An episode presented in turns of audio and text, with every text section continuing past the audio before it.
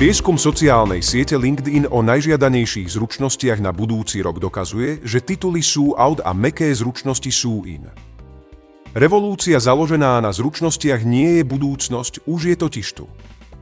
A špičková zručnosť roku 2024 nie je tá, ktorú by ste sa mohli naučiť z učebníc alebo dokonca z výukového programu na YouTube. Podľa analýzy sieťovej platformy miliardy globálnych používateľov je momentálne najhorúcejšou schopnosťou adaptabilita, čiže prispôsobivosť.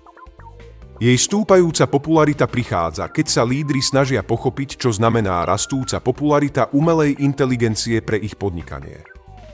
Keď organizácie začínajú chápať celý rozsah toho, čo umelá inteligencia dokáže, vyrovnávajú sa aj so všetkým, čo nedokáže. S úlohami, ktoré si vyžadujú jedinečné ľudské zručnosti, preto je prispôsobivosť v týchto neistých časoch nevyhnutná a bude ešte dôležitejšia, keď sa tempo zmien zvýši. LinkedIn sa zameral na najžiadanejšie zručnosti pre rok 2024 a prináša zlé správy pre tých, ktorí sa kvôli titulu zaťažili obrovským dlhom. Meké zručnosti sú podľa údajov rovnako dôležité pre najímanie manažérov ako tvrdé zručnosti. Ľudské zručnosti sú dôležitejšie ako kedykoľvek predtým, keďže sa presúvame do nového sveta práce vďaka umelej inteligencii, práci na diaľku a podobne.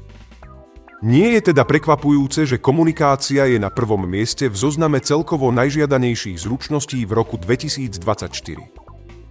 V ére hybridnej práce zamestnanci komunikujú prostredníctvom neustále sa rozširujúceho rozsahu kanálov a platformiem.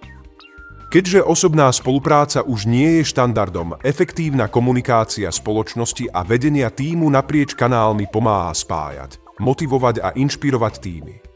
Medzi ďalšie meké zručnosti na zozname patrí tímová práca, riešenie problémov a leadership – na rozdiel od manažmentu, ktorý je o poskytovaní merateľných výsledkov, leadership je viac o ovplyvňovaní zmien a motivovaní ostatných.